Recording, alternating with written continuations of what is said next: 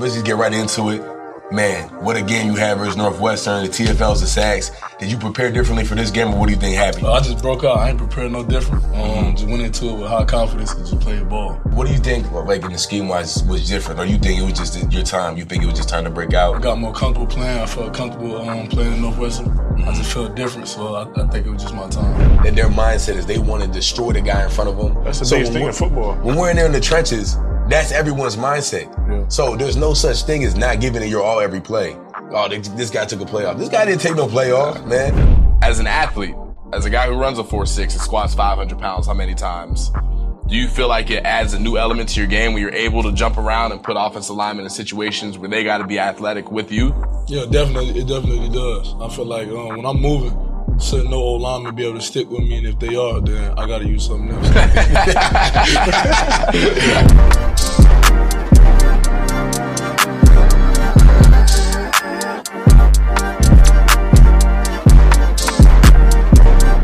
right, everybody, big news coming out of the Lions Den podcast. We officially have our own merch that we're getting ready to put out. Make sure to go cop yours. Link is in the description below. These proceeds help us produce this podcast, bring on A list guests, and these proceeds also help Penn State NIL as a whole. Go get yours and tag us on social media. We'll give you a shout out on the pod. Looking forward to seeing you wearing the Lions Den merch exclusively. What's going on, y'all? Welcome back to the Lions Den podcast, episode six, featuring Zane Durant with my guys Nick Dawkins and Aeneas Hawkins. About to get it going. yes, sir. I love this. I love the Jerry Cross introduction. I think it sets the tone for the episode. I just got our boy Zane Durant on here by way of Orlando, Florida, Lake Nona. Hey, take me through. You know, let's just get right into it. Man, what a game you had versus Northwestern. The TFL's the sacks. Did you prepare differently for this game, or what do you think happened? You just broke out. Uh, I just broke out. I ain't prepared no different. Um, Just went into it with high confidence and just played ball. Mm, What What do you think, like in the scheme wise, was different, or you think it was just your time? You think it was just time to break out, and you think you know just how you prepared? I think it was just my time. I got more comfortable playing. I felt comfortable um, playing in Northwestern. I just felt different, so I, I think it was just my time. And we talked about you last episode. We were talking about how with stars and everything that goes on, stars don't matter. You got a lot of PT, a lot of burn. Um, your freshman year, have you felt like your playing strength and just your intelligence of the game changed over the years now? Yeah, definitely has. Um, my last year, I got in a lot, but I really didn't know what's going on. This year, um, being with experience, playing a lot, I'm starting to understand the game more on the offensive side of the ball, so it's helping me make plays on defense. And people don't know who were your hosts when you got here. Like who got you to Penn State? you can you can chalk it up to the coach. You can chalk it up to you want, but who got you here? Yeah, man, my dog, my dog Hulk. and Come on now. Man, Come on now. Them boy landed me. What, who do you, what do you think separates us as recruiters? You know, from hosts. What separates us from from the norm? You know what I mean? What got you here? Yeah, yeah. I'll say the honesty, to be honest. Uh, other schools, I ain't gonna send no names or anything Mm-hmm. like that, but they tried to sell me something. The player trying to sell me something. It just didn't seem right. Y'all just kept it 100, told me what it was.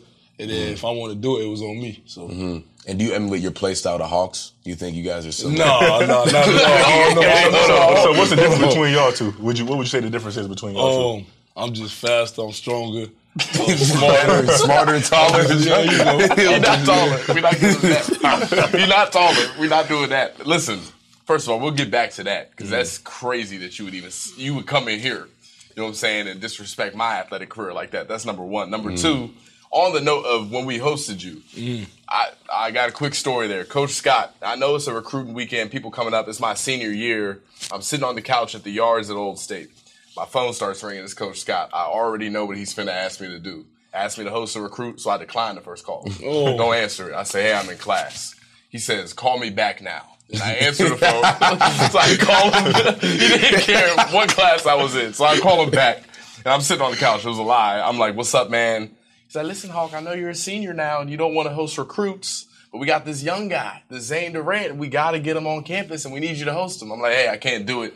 I'm visiting family tonight. Another lie. He said, don't care. Zane will be here in two hours, need you at the dinner.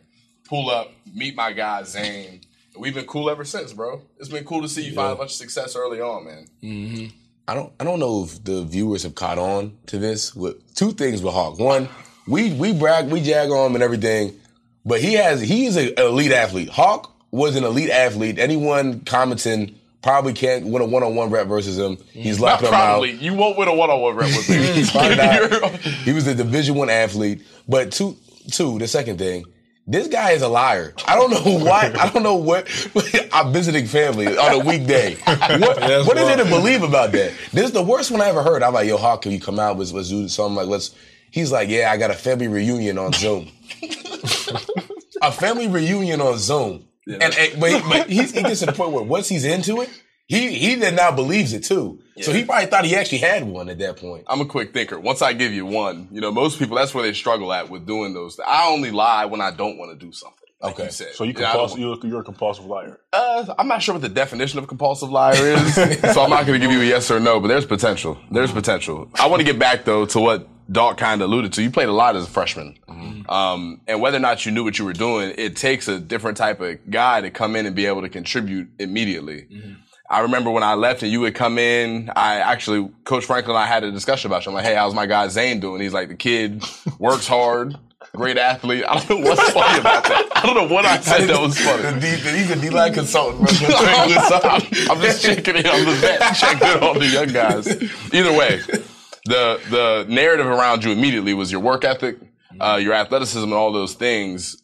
Take me back to when you were a young guy and your mindset coming into the program that allowed you to find success immediately. Yeah, uh, first thing I want to do when I step foot on campus is earn everybody respect. So, um, controlling what I could control. We didn't have pads at the time, so all I could control was my work ethic, um, how I go about everything, having a positive attitude, just trying to bring everybody up in the locker room. You talk about bringing everybody up in the locker room. One thing that brings me up anytime I talk to a Florida guy, the Florida lingo, the Florida accents. I don't remember what I. Let's let's actually get into this because I remember sitting on the couch. One of the first conversations we had, we're watching a highlight tape, Yeah. and then it's real quiet. It's me, Doc, you. And all of a sudden, you let me know that jit on the screen is twerking. I don't know what that means. I still don't know what that means. So walk me through that as a Florida resident. So, uh, jit twerking is used like uh, somebody somebody chirping, or he probably hit a move on somebody and made it made a jit twerk. That mean like made him fall, okay, broke his ankle type deal. Right. Yeah, What, what is what is a jit though? What is a jit? Yeah, what is a jit? it's, it's anything you wanted to be. Okay. Jit, Anything can be so jit. is Jit like John then? Like how they kind of use it in Philly? I don't know about no John. I don't, know about that. Oh yeah, No, you not only know about that. John as a name. Okay, so like that right over, we have Caleb Artis in the building. So that jit over there, Caleb Artis, he's a jit. Is Jit twerking right now? Is Nah, he jit twerking over there? or is Jit- he- Jit's not twerking. Jit vibing. Jit vibing. Do you think that you have an accent? Like when you're in the locker room, you like everyone else has an accent. You're good. Like you're the Yeah. you're the girl in the green. Nah, nobody got an accent. I don't think. No, don't hear it. you don't. And you don't hear it in yourself. You're not Yeah, like, yeah, I'm good. Like I'm like just twerking. Like we're good. No, I don't know about that. You come from Florida. You're in central Pennsylvania, and it doesn't take a genius to be able to tell you that it gets a little bit chillier here Mm. in central PA. Talk about the transition, not just from the weather perspective, but being so far from home. I know you got a great family. I got to meet them on your official, Mm-hmm. and talk to me about that experience. Yo, uh, transition to the cold wasn't that bad for me. Uh, it was it, it was it was tough. That's. I haven't been there. It wasn't that bad to be honest, because I wanted to be here. You know what I'm saying? Yeah. So like, you want to be somewhere, you want to do whatever to be there. You know what I'm saying? I was enjoying the moment, uh, taking it day by day, and uh, yeah, it was, it was fun for me. What was your first reaction to snow like? How was that? Uh, it, I threw a snowball at my mom when I got off the plane. First movie day. Uh, and then later that day, I, I slipped on black ice. So Okay. Was that your first snow? Yeah, you got yeah, the full snow experience. Then. Yeah, That's nuts. So you hadn't man, seen snow until you were 17, 18. yeah, top seventeen. That's crazy, man. That's, First that's a thing he different did when he saw it was weaponize it. Right. He was like, hey, let me attack my mom. now that I got the chance. You seen it on movies, they be throwing snowballs and stuff like that. That's an experience, man. You deserve to be able to do that. And you would say Jerry Cross took you under his wing once you got here. No, I ain't I don't about that. I don't know about all that. Jerry, you did say, as soon as he said that he handled the cold well, you said cap under your breath. I No, heard yeah, because like when we first got here, like Zane, he never seen snow. He never knew what the cold really was. Mm-hmm. So it'll get like I remember spring ball. You know, spring ball get a little a little chilly, about forty five degrees, fifty degrees. Mm. He come out with long sleeve. Like, I'm I'm cold. Like, I ain't practicing today. Like that's the one thing he always said.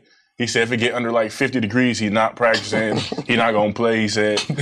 so that's why I said he capping because realistically he can't handle the cold. I feel like now he adjusting to it better, but like back then he couldn't. He couldn't. Really That's a big adjustment. Yeah, it was tough. That's a big adjustment. But it You- wasn't that bad outside of football though. no. It's just the football part. Yeah.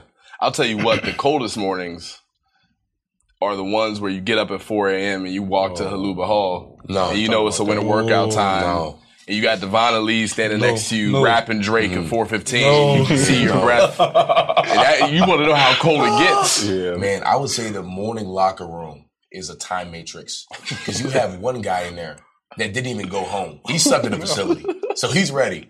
He's he's ready. Yeah, one guy that did that. You have another guy who is still is, has his blanket on. He didn't he didn't even bother to put clothes on.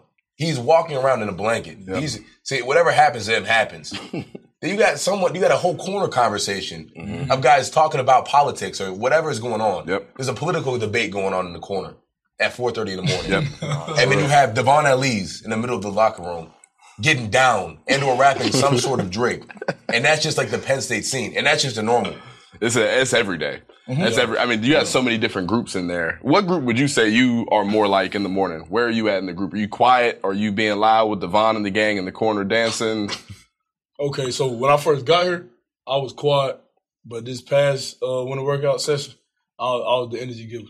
Energy giver. Yeah, I came out loud. Yeah, talking my trash. He loves to dance. Zane is a big dancer. Oh, you can Nah, dance a little bit. No, I can't. He lied to you. He lied. Nah, Doc has never lied to me Jerry, in years, man. Jerry. he can Oh, definitely. He's Jerry. No, Does he not dance? Does he not dance all the time in the locker room? dance, rap, mm-hmm. sing. Oh, you're, you're Rod Wave, Rod. Wave though. He sang Rod Wave regardless. man. Like regardless. Okay. Rob, my dog, though. Shout Yeah. out to him. I don't know why he's not claiming it, but just know like this guy is consistently like busting some sort of move. Cause like it's, it's At all actually kind of times. ridiculous. Yeah, at all times. Yeah, man. Yeah, that's insane. Did you? So when you performed, when you performed, like you know, so for those the viewers back home don't know this. When you're a freshman, maybe we've talked about this Yeah, we before. did. We did talk about But you Should got be a watching. dancer sing in front of the team, Yep. and it's like this. For me, a guy who can't dance or sing, it's like Mm-hmm. the most intimidating factor of Penn State football. What did you dance to? Oh, I sung You sung. Yeah. What you sing? Rod Wave, uh, Sky Priority. Uh, Can we hear a little bit of that? Or? Uh, nah, I ain't practice for it. Yeah, Y'all warm up a little bit. Okay. yeah. So now, we, now you're you're on campus. You're getting to it. Winter workouts are going on. You're getting your first spring ball. What do you think was the hardest adjustment for you? Uh, I'll say that playbook. To be honest with you, Mm-hmm. um, the game is the game. Only thing different is they're bigger and they're faster, but that playbook made it, it made it way faster. Like you Mm-hmm. didn't know what was going on, you know what they were doing, so I was kind of lost out there a little bit. Mhm. And you had a strong spring too. I remember the coaches were all they were all hype on what you were doing, especially from a pass rush standpoint, and still from a pass rush standpoint. What do you think your mentality is now that has led you to be so good at that? Yeah. Uh, so I came in being a natural pass rusher. I was a defensive Mm-hmm. end in high school. Most people didn't know that. So I moved to D tackle here, and that was a tough transition because that's learning a whole new technique, Mm-hmm. whole new position. So I did that. My uh, freshman year, I kept my pass rushing ability, but I just didn't know how to stop the run. So I didn't know the technique, the hand placement, and footwork for all that. So this uh, past year, I've been all season. I've been working to uh, improve myself in the run game. And running back too in high school as well, right? Yeah, yeah, running back. You got? You remember any of your numbers at running back? Oh, I had like, I had like maybe six carries for like 100 yards, something like that. Oh, so you were averaging.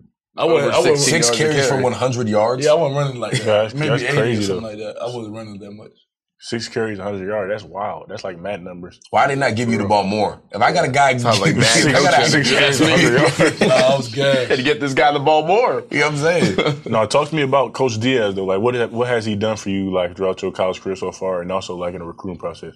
Yeah, would you say? uh, Coach Diaz my dog, man. I, Yeah. I don't know if y'all know that. Uh, back in Miami when I was taking my official visits, um, I committed to Miami and to Coach Diaz before he came up here. Uh, he's cool my family, like a family guy, family oriented. So my mom loved him, my dad loved him, my sisters loved him, whole family loved him really. So when he came, made that transition up here, it really, it really felt like um, more of a reason to stay up here when he uh, announced that he was coming to Penn State. we laugh and joke about it. And I'm, you know, Penn State obviously is a great place. You came here for a reason, but there are other really good programs and other coaches that you might fall in love with on the recruiting visit, like when you're a young guy.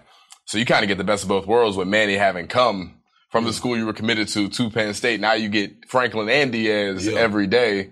And let's also add Deion Barnes. You talk about having to play the run and hand placement and feet and all these things. you got to play with Coach Scott too. But in my opinion, Coach Scott does a great job. The thing that Deion really does a good job of is relating to his players, but then also he's technical. Like you're going to learn a bunch playing for him. How big has he been in your process so far? Yeah, he's been hard on us. You know, uh, he want perfection every rep. So it's, it's been a challenge, but I'm up for a challenge because I want to win. So uh, I, th- I think it's been a good transition for us. You seem very certain about things. You said, you know, it was cold, but I wanted to be here. Coach Barnes pushes us, but I want to win. You seem determined. You seem focused. What does that come from? Uh, I say how I'm raised. Uh, my dad always told me like, if you want something, you got to go do it. No matter what's going on, don't change your mind. Stick with it.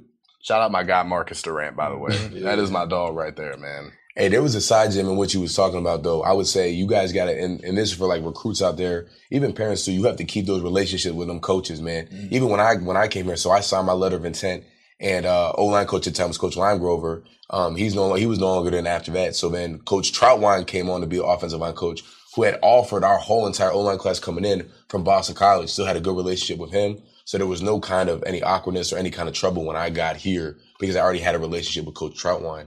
So you have to keep those relationships and mend those bridges or anything, any distaste. Because at the end of the day, the recruiting process is just their job, the coaches and everything like that. There's no ill will or ill intent with it. If you they pass on you, they don't take you. It's all it's just a greater scheme of things. So maintain those relationships because you never know how the coaching turntable works out. Definitely.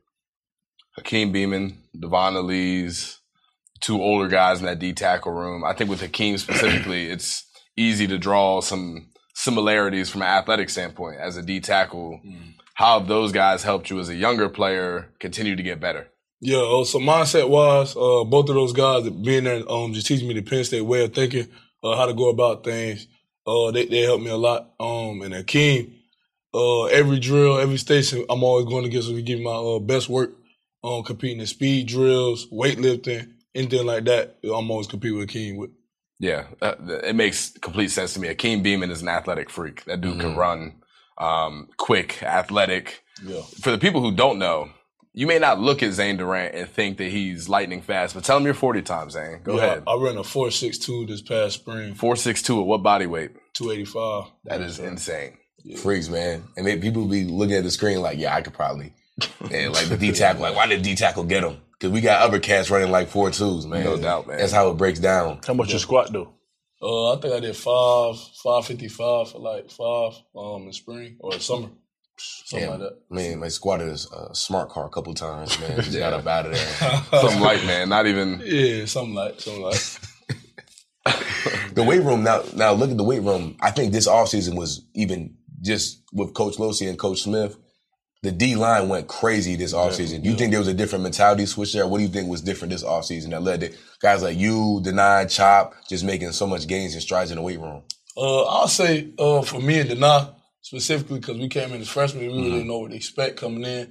But now, like we kind of understand. So uh, when we lifted, we, we lift with more attention and more purpose, like to get bigger. Um, as a whole D line, I think we just knew what we wanted. Um, we want to be more dominant this year, so we all attacked the weight room and um, some workouts hard this year. And nutrition wise too, you added on a couple pounds since you got here, and in all in good places too. Yeah, yeah. How would you say nutrition has changed? Uh, it's changed a lot. In high school, I used to eat gummies and juice and stuff like that. But nah, I, I eat gummies every here and there, but it's mostly protein, chicken, and stuff like that. hmm Which recruits, hey, get your meals in while you can now. Yeah. Like Definitely. you're, can only get so many hometown cooked meals, home cooked meals. Man. Once you're at school, man, it, it don't get like gone. that anymore, man. You got to get that food in while you can at home. Yeah. Because I- now, well, No, I was just gonna say, I think no matter the quality of food, we could have steak and lobster every day at Yeah. Penn State, and even so, it's like you just can't replace what your mom was in there It's cooking. still not the same. It'll never be the same. Can't Especially the if your same. granny cooking for you. Mm. and we have That's so debates cool. too, man, because like guys swear that their food, where they're from, is the best. Yeah. Shout out to Tyler Elsdon. I went home with him one time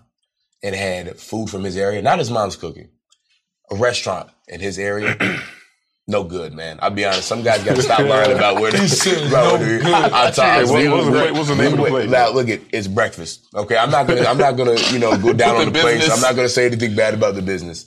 But I would say is we went in there and the menu was inscribed into the table. So that, that menu hasn't changed for a long time. So I'm thinking, okay, we're good. Because they- they've been Clearly it established- works. They've been established for a long time. I was just looking around weary eyed. I'm like, okay, maybe maybe we're not good. And it's breakfast. It's like I- an old diner type type. Yes, yes, For real? exactly. Oh, And like, yeah. I mean, you can't really mess You up breakfast. you should've know what I mean? known, Like, though. nah, it's breakfast. You know what I mean? I, I don't know anyone who can, you know. Yeah, yeah. So I, you know, I get some French toast and they bring it out, and I'm like, you know, it tastes like I cooked it, and that's not what Oh. I'm when I'm going out to the restaurant. That's not what I'm. That's not what I'm trying to get into. not what you're More looking for. specifically for, breakfast, because I'm a big breakfast guy. Shout out to Waffle Waffle Shop. Shop North Abington, Monday, Wednesday, Friday, Sunday. You'll see me there at 10:30 a.m. Tell them about Texas Roadhouse. What, like, Text, I mean, okay, so we talked about in the first episode, we actually shifted our days to Thursdays now, Texas Roadhouse. So obviously PJ reti- PJ's retired from that. He's uh, on the bigger and better things. So me and Tyrell's gonna hold it down with a new addition of Riley Thompson, the punter. Um, Australian Aussie. He's a big beef tip guy. He's a big, a huge advocate for the beef tip. So he goes in every Thursday and gets those. I'm a state guy. I'm a state guy. Elvis is a state guy. We go every Thursday at 7:30 p.m. after our after our practice. But right now, I'm showing a little extra love to the Waffle Shop, man, because they take care of us in there. It's the best breakfast. I put you two oh. on to the one on North Atherton. No, you did. This guy is a pancake monster. I think I seen this guy slam like eight pancakes in one sitting, which I didn't. I, I was doubting him. I didn't think he was capable of doing what he did. Do not but it was doubt. somewhat ridiculous. Yeah, I, I will never doubt. Do not doubt too. I, I will never like ever go down a way what he said again because he tore up eight pancakes in one sitting and rather swiftly too. Eight pancakes is mm-hmm. That's wow. It's not that bad. That's not that bad. Yeah, it's not. That's not normal at all. Real quick, I, I'm glad you brought this up because I went there last week actually mm-hmm. to the North Atherton Waffle Shop. I sit down and I get a coffee. I'm hanging out. The waitress comes out and she's like, "Do you play football?" I'm like, mm-hmm. "No, I don't play football." She was like, "Well." There's this kid that, you know, he's always here and we love him. His name's Nick Dawkins, blah, blah, mm-hmm. blah. And it was like you were the Beatles in that place. That's how much you're in there. You must be giving him a lot of bread, man. Wow. You know, I'm I'm a big guy for financial, you know, personal finance and financial literacy. I'm always preaching to the guys. Mm. One of my expenses that I write out, you know, every month, every week, there's a waffle shop expense. Do you care to share how much that expense is? So I'll, I'll say it like this. home? I'll say it like this. So usually when I go by myself, it's usually seventeen dollars and eighty four cents. And you multiply that by three people at home. You got the calculators on you. I'm not doing that right now. So we do that three times a week, sometimes four. Now me and Tyler Elsdon take turns paying for each other. So usually me and him would just go. We're adding Drew Shelton. We're adding Don Ridley to the occasion now. So now we got four people You're going more money. consistently. Yeah, I'm not covering the whole table now. I'm not that big of a baller. Okay. I'm not Zane Durant. I don't got that kind of fun. So You got a Cuban link though. Talk to me about that. What are you talking about? See, You were supposed to bring the evidence. Yeah, yeah, you were supposed to bring the evidence. Do you have said talk to me about it. You talk to I me got about it. evidence. Where is it? You you are the evidence. No, that's what I'm saying. No, he Oh, doesn't have the evidence at they- all. So this guy doesn't have evidence at all. See, th- and this is what I'm saying. People make allegations all the time. People are trying to, you know, downplay dog. They're trying Mm. to put all these false pretenses on me. I don't have a Cuban link. I've never been to Cuba. I don't have the, link. I don't know uh, the, the link. Louis V duffel bag. How about that?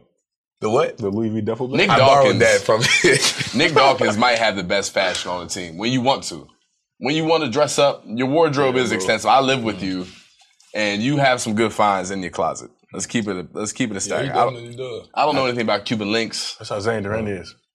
Are you the same way? Yeah, you got, you I don't know what he talking It's about. crazy. It's just amazing how NIL has changed the landscape of things, man. Because my wardrobe to this day, I was just saying off the air, I'm having a hard time doing this podcast because I'm running out of clothes I haven't worn mm-hmm. on an episode. And I don't have NIL money. You understand what I'm saying to you? So if there are any, if there are any, you know, clothing departments, companies, small businesses who want to invest and help me with my hoodie collection, get me some new jeans. I'm all about it, man. Follow me on Instagram at Hawk Sauce. yeah, all right, all right. This guy's already plugging, trying to get free stuff. Let's be honest though. You talked about, you know, you see my closet. You see, you see, you see what, I, what I have about it. and what I got going on. Would you, on the record, say that you have taken some of my clothes before Oh, and not man. returned them? I got a Scarface hoodie in my car right now. Green. It's my favorite hoodie, ironically. Okay. Um, now, I, maybe maybe I've taken some things, but at the same time, we had a program in place where I would go out and about with my friends when we had off days, Mm-hmm. and I would text Doc, "Hey, not trying to spend three hundred dollars on a going outfit. What you got in the closet? Which, closet?" like, where are you going out to that you need three hundred dollars for a fit? like, fair. where are you at? But man? this Like, is my point. But this is my point. Literally, all I had in my closet before NIL was Penn State gear. It was that was it. If the team issued it, if they didn't issue it, I didn't have it. Okay, You see what I'm saying? now guys got Cuban links and Range Rovers. Oh, You see what I'm saying? Mm-hmm. I see exactly what you're saying. I need him. I need out pe- the people at home to understand that, like. This, these- I had these clothes before NIL. Like we were, we were in the same time period. So this is not a valid excuse for what he's talking about right now. We used to do hawk and dog talk on the couch. We were in the same financial standing. So I'm not trying to hear that respectfully, but you know, it is what it is. I'll let him rock. I let him do what he does. Rock his graphic tees. I respect it. I got this from does. Walmart for six ninety nine. Understand that? Either way, let's get back to the point here. Zane, finding a bunch of success. The defensive line is electric to watch. From the outside looking in, you guys had what seven sacks against Northwestern. Mm. I think it was like sixteen TFLs. The front seven put together. That culture, that attitude, that swagger that you guys are playing with. What does that stem from? well, it just stemmed from wanting to be the best in the nation. we talk about it all the time in practice. Uh, going against the offensive line, they help us uh, get better every day. So when we go against any other opponent, we feel like nobody can match us. You feel like nobody can match you. The confidence that comes from having a guy like Kalen King behind you, the safety room, Johnny Dixon, who's a guy that we don't talk about enough, Yeah. who is a legitimate, like a legit NFL corner. Career. Do you feel like crib Florida jit twerking? No, Nah, you can't be saying all that. You can't, you can't jit. Leave it at jit. My fault. Yeah, um, yeah. But do you feel like there's an extra layer of confidence with the secondary you got behind you when you play? Yeah, definitely, man. So we we all work off each other. So say we mess up on a play, I feel like in the back end they gonna help us get it all right with a pick or something like that. Yeah. And mm-hmm. Doc, again, we got a D lineman also. I'm going to ask you, you guys are battling, I would assume, almost mm-hmm. every day to an mm-hmm. extent. How have you seen Zane develop from year one to year two? And just what he talked about before, I mean, his run game fit is uh, very different from how it was when he first got here. He knows he knows his leverage. Um, Zane plays with great leverage. He can get to extension in the run game. Um, in the pass game, I- think his strength's always been he can get your edge. Um, he's real good at getting the hip and reading the hands um, of offensive linemen, which is underplayed. Some of that stuff is just natural. I feel like with him, because obviously there's a skill you drill it, you work it. But I think he naturally sees the game a little slower. And I think now that he's getting older, he's starting to see it slower. Would you agree too? Yeah, definitely. Yeah, he's starting to see like you know that veteran, that what veterans see, that veteran IQ, and um, I think when he's playing good, the guys around him are playing good too. Because people don't understand when defensive line play, you're setting up. You do your job. You really set up a linebacker to make a play, mm-hmm. or you're doing your job. You're setting up a DN to make a play on a T or a ET or something like that. So I think his recognition of a defense and his recognition of just football IQ and offensive line play has just grown. Yeah. And you talk about football IQ. We talked about the playbook already and that mm-hmm. being a big adjustment you got here. Manny Diaz, if you haven't been paying attention, it's like almost every play. There's some type of pressure coming from somewhere. It's a D lineman stunting to this gap and somebody looping here. And as an athlete, as a guy who runs a 4-6 and squats 500 pounds, how many times? Do you feel like it adds a new element to your game when you're able to jump around and put offensive linemen in situations where they got to be athletic with you? Yeah, definitely. It definitely does. I feel like um, when I'm moving, certain no old linemen be able to stick with me, and if they are, then I got to use something else to uh, defeat them. No doubt about it. No, I mean I completely agree. At the end of the day, man, we gotta call a spade a spade. And Coach Trautwein says it all the time. We need to use angles because we're not as athletic as I mean. We, there's some freaks out there. There's some freak offensive linemen like. Wait, why'd you just raise your hand?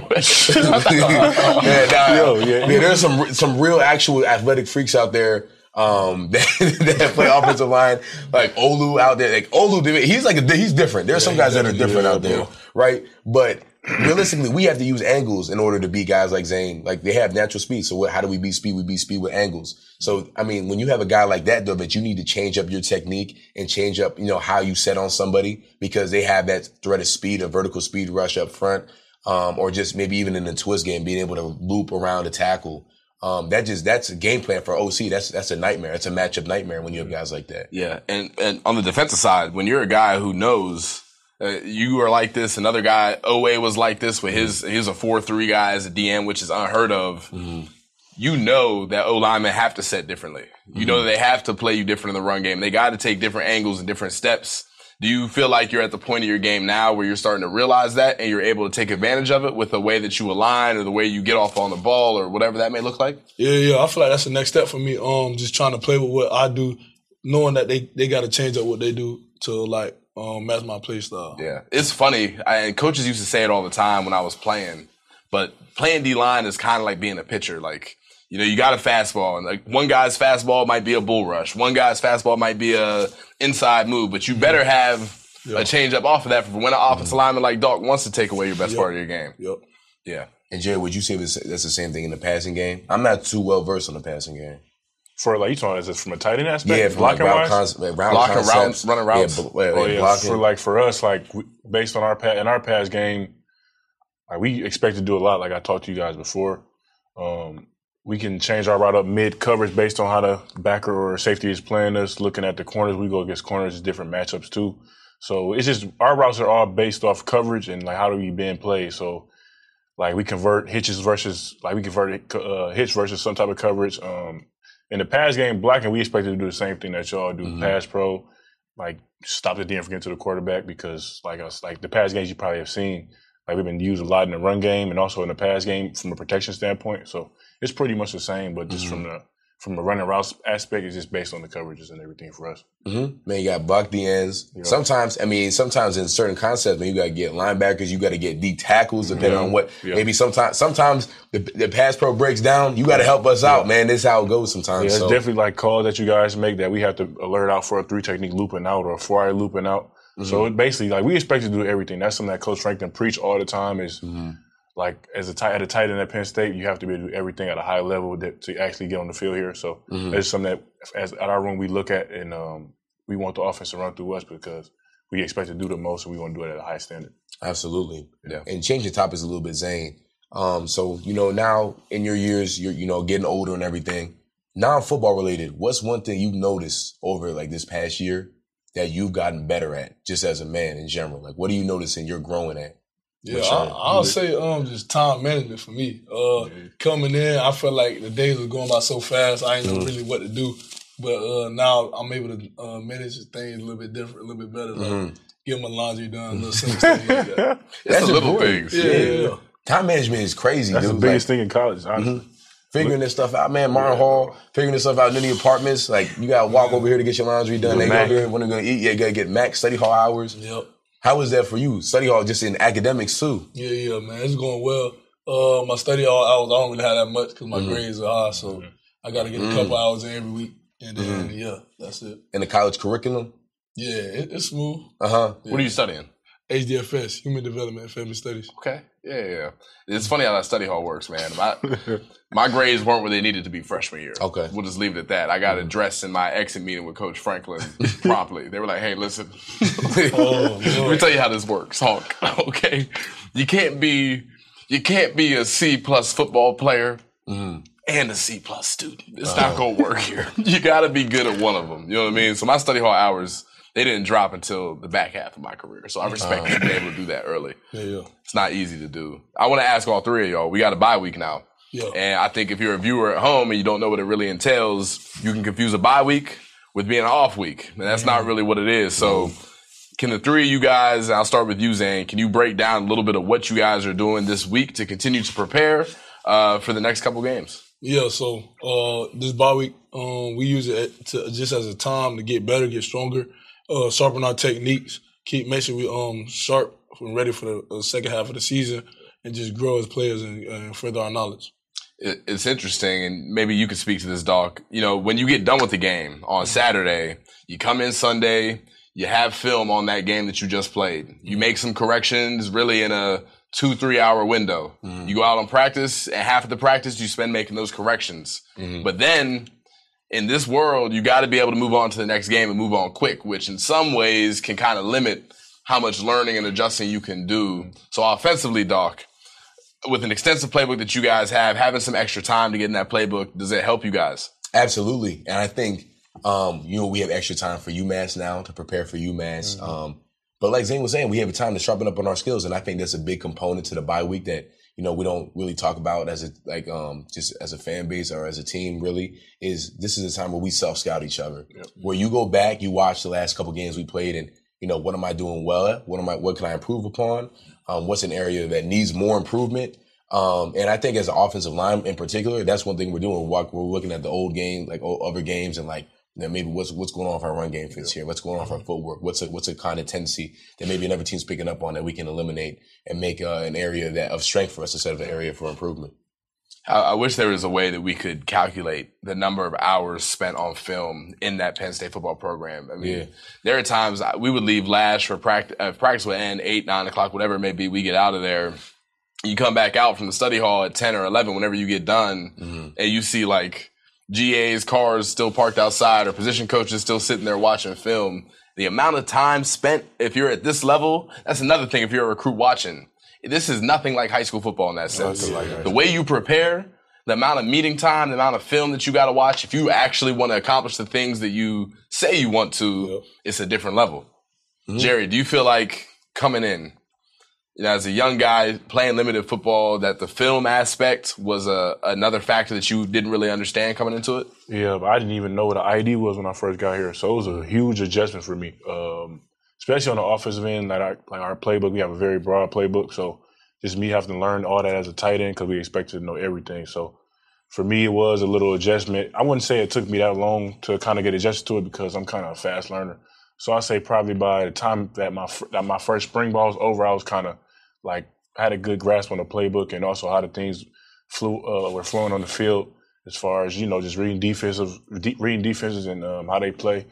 Um, something that I'm still trying to get better on is just actually learning how to watch film the right way, breaking down like who I'm going against or just coverages and being able to like dissect that on defense, read defenses and just keep more in on their best players and how they move and things that they do. So that's something I'm still trying to you know continue to grow in. and it's not easy to do. I, it's there's such a big difference between watching a football game just casually and then watching film. And I think more so than even people really realize, football and really understanding what's going on in that field is like speaking Chinese if you don't know how to watch film and you don't know what to mm-hmm. look for. There's so many little tendencies and mm-hmm. different alignments and formations and situational, all these different factors you got to account for and understand mm-hmm. that really, if you're just watching casually, you can't catch up on. No, that's a big challenge. And, and recruits, I challenge y'all to do that and start when you're watching film, watch film like a pro. You'd be surprised the little things that guys do in games that give away a whole scheme or that give away a whole play.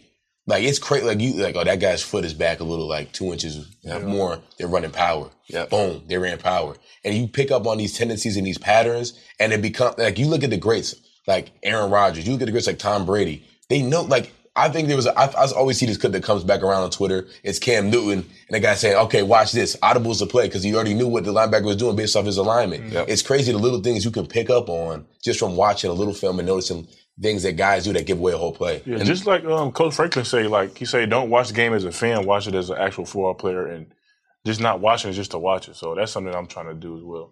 It- It's funny. You guys will see this one day. Hopefully, you guys all play 15 years in the NFL, and this day is long down the line. But when I watch games now, even to this day, I'm not in meetings. It's been two years since I've done any of that. Mm-hmm. I watch a game, and the way I watch it is still like I'm sitting in film. Mm-hmm. Like nothing, you can't I- you can't casually watch football after that because you know what to look for and you're paying attention to it. Like you know, I would assume as a as a casual fan, like your eyes are kind of you know, they're following the quarterback or where the ball is going. When I'm watching the game, I'm watching centers and guards and three techniques and oh, that why the tight end is a little bit closer inside. Here comes split flow. Like I don't know. It's just it's it's once you learn it, you don't unsee it. You know what I'm saying? Yeah, definitely. Another thing I want to ask you about Zane. Um, you know, Chuck Losey, we kind of glossed over it. You put on significant weight in the off season. You've gotten significantly stronger. I- saw you again for the first time this summer after not seeing you for a few months, and it was noticeable how much lean mass you put on. What's that relationship with Coach Losey been like? Because I know he's a guy that, you know, I love, a guy that a lot of players love, and they go hard for, man. And how has he been able to draw that out of you uh, and guide you throughout this process? Yeah, exactly what you said. Um, just I got so much respect and love for him.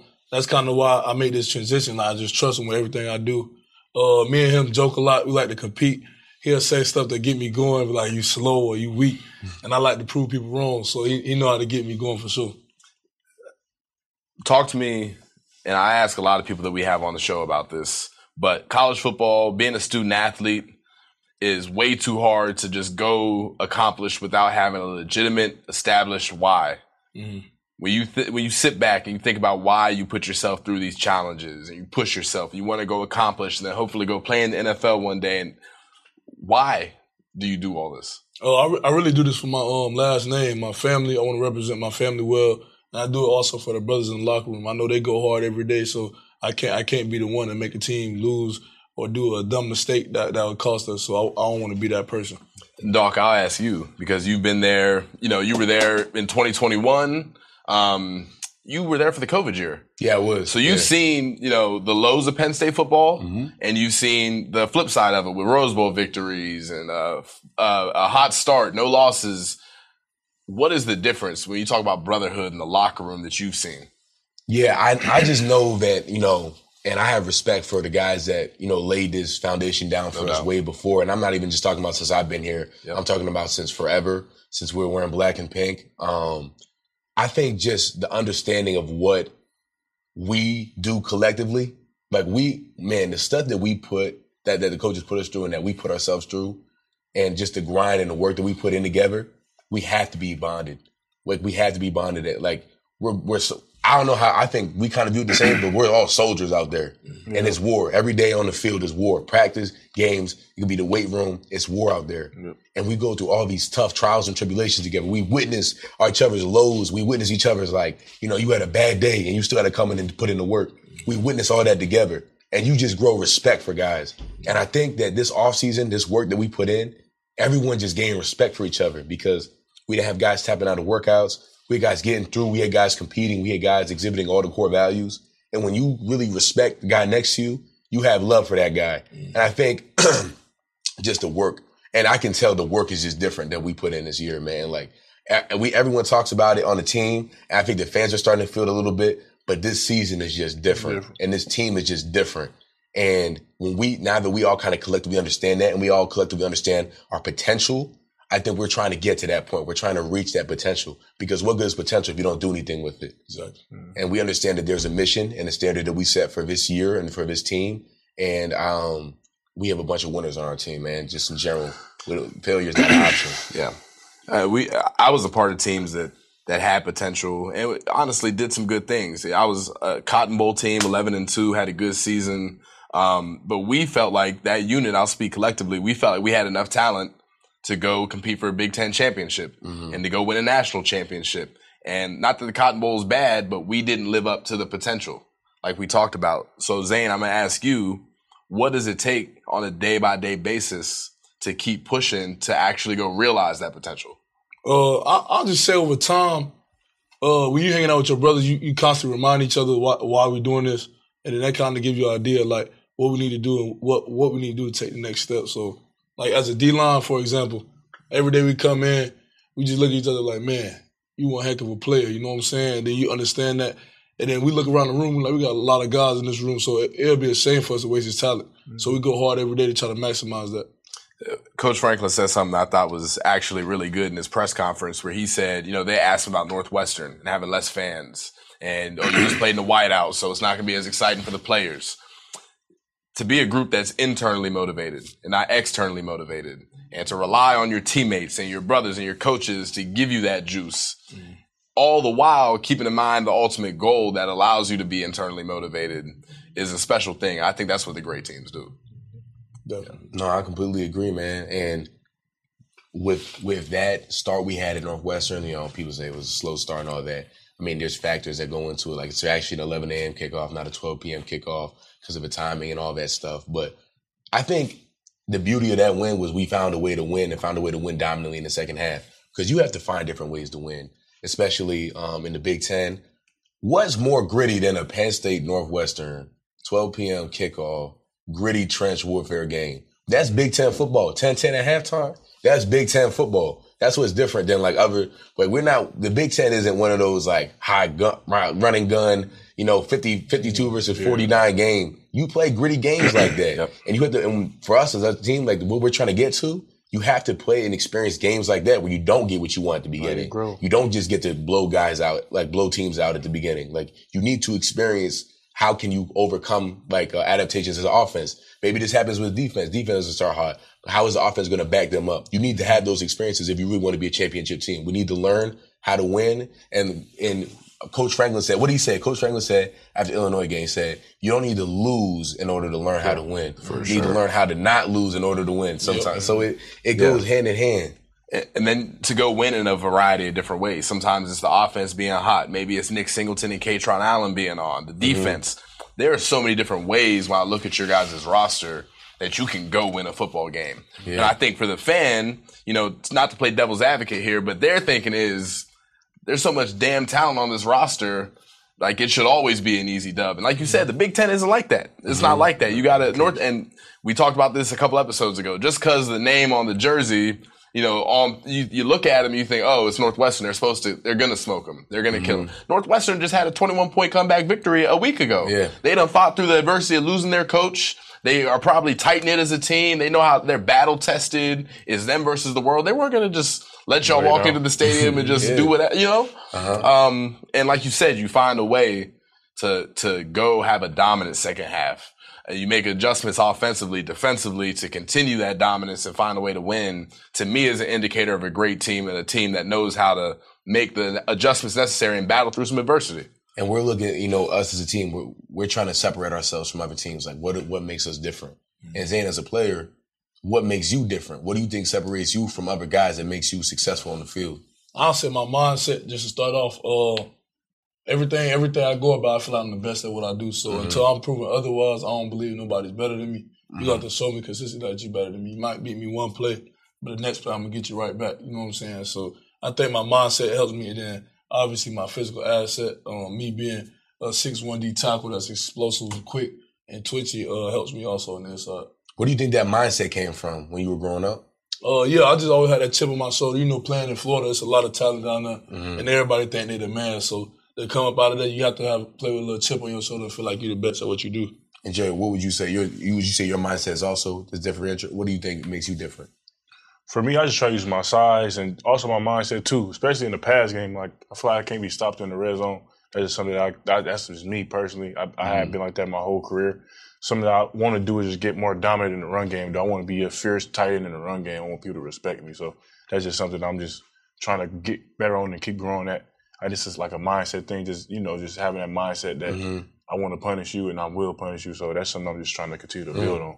Notice the recurring theme that everyone is saying mindset, that their mindset is they want to destroy the guy in front of them. That's the So biggest thing in football. When we're in there in the trenches, that's everyone's mindset. Yeah. So there's no such thing as not giving it your all every play. Oh, they, this guy took a play off. This guy didn't take no play off, man. You can't take a play. You off. can do it. Or you get somebody hurt. That's the difference with football, I think, sometimes is another sport, you mess around, you're not going full speed. What happens? Another team scores a point on you or something happens. Man, I'm I'm not doing what I'm supposed to do on a certain play. I'm taking the play off. Someone's hurt. I'm someone's getting hurt on the field. Someone's someone's leaving the field on a stretcher or something like that. And I think that's what makes that's what brings us so close. Like this team we talked about is we understand what can happen in this game. Mm-hmm. Is you need to be your brother's keeper. You need to know what you're doing next to you because someone could really get hurt. And that's the risk we take playing this game. But the the reward is so high, man. It is. And there's and there's a lot of risk to it, but I'm mm-hmm. telling you, man, there's nothing. There's zero like putting your helmet on, tighten that thing up, and being in that locker room about to come out and looking around. You got 85, 100 dudes with you who you know are battle tested. They were up with you at 415 in February when everybody was asleep and nobody was thinking about football, and you know who you got with you. Yeah.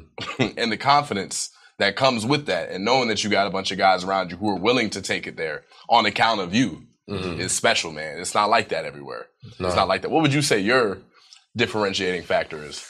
Man, I would just say mine is probably um, being reliable. I think um, I think my guys on the line would attest to it that, and I mean, I think y'all would too. That if y'all plug me in any position that I'm at, I'm going to give you 100 percent of what I what I have. I'm going to know exactly what I'm supposed to be doing from a playbook standpoint. But at the end of the day, I'm not playing for myself. I'm playing for others. Um, I'm playing for my family at home to make sure they're taken care of. I'm playing to set them up future. I'm setting. The, I'm, I'm playing to take care of the guy to the left and the right of me. Make sure they get their goals. Make sure they're protected. Uh, and I'm playing for the guys behind me, man. I want to make sure my running back, my quarterback are well protected. So I think, um, I guess the two part of that is I, I'm, I want to be reliable. I'm a reli- reliable guy when you plug me in, but most importantly, um, I think sacrifice for me because I know that um, when I play, I'm not just playing for myself and for my last name. I'm playing for everybody in the program and all their hopes and dreams. Yeah.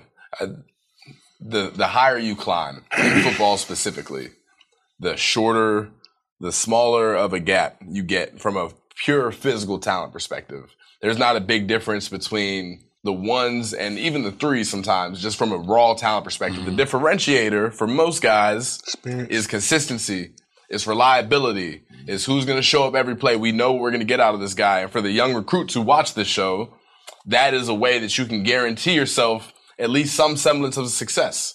And if you're a guy who says you want to go play in the NFL, you want to go accomplish these things, being consistent and being reliable on that level almost guarantees you at least a look and opportunity if that baseline talent level is there. Put it in perspective for him. 53 man roster in the NFL. That's not a lot of guys. Look at your high school team right now. How many guys are on the sideline your high school team?